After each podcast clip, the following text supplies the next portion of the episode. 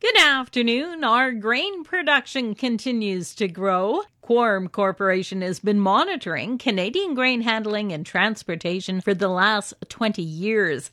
It's the federal government's grain monitor. President Mark Hemmes says over the years, our total grain supply has continued to increase. The last eight years, we're averaging about 81 million metric tons per year if we continue at the growth rate that we've seen in the last 10, we're easily going to surpass 100 million metric tons in grain supply by the time we get to 2030. With that in mind, Canadian grain companies and railways have been working on improving capacity and efficiency. The big buyer of Canadian grain in the early 80s was the former Soviet Union, the Eastern Bloc countries, and Europe.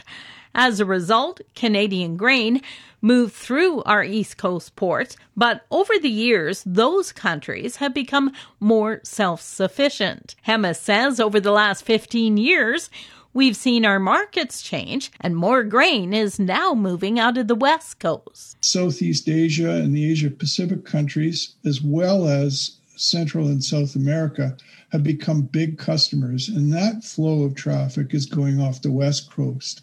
And that's why we've seen so much capital investment going into West Coast ports to handle that growth in business. He notes volumes at Vancouver and Prince Rupert ports have essentially doubled and tripled over the last few years. 4 H Canada and BASF, Canada Agricultural Solutions, announcing a renewed partnership, which is effective from 2021 to 2023. It will see BASF continuing as the lead partner of 4 H Canada's community engagement and communications pillar programming at both national and provincial levels through a three year, $600,000 contribution agreement. Westcap Management Limited investing in Rocky Mountain Equipment, Canada's largest Case New Holland dealer on the prairies. RME has 36 branch locations across Alberta, Saskatchewan, and Manitoba and reported $1 billion in annual revenue in 2018.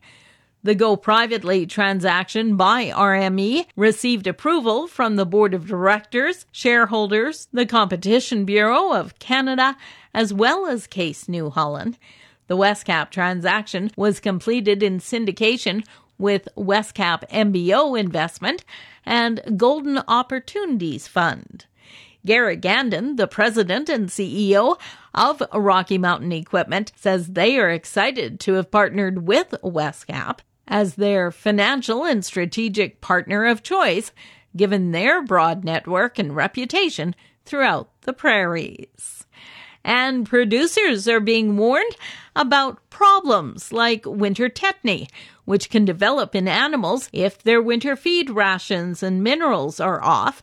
Catherine Lang is a livestock and feed extension specialist. So, winter tetany is basically just the balance of the different minerals, so potassium, calcium, and magnesium, not being um, correct. And it quite often happens in late pregnancy and after calving when those nutrient requirements of the cow are at that all time high.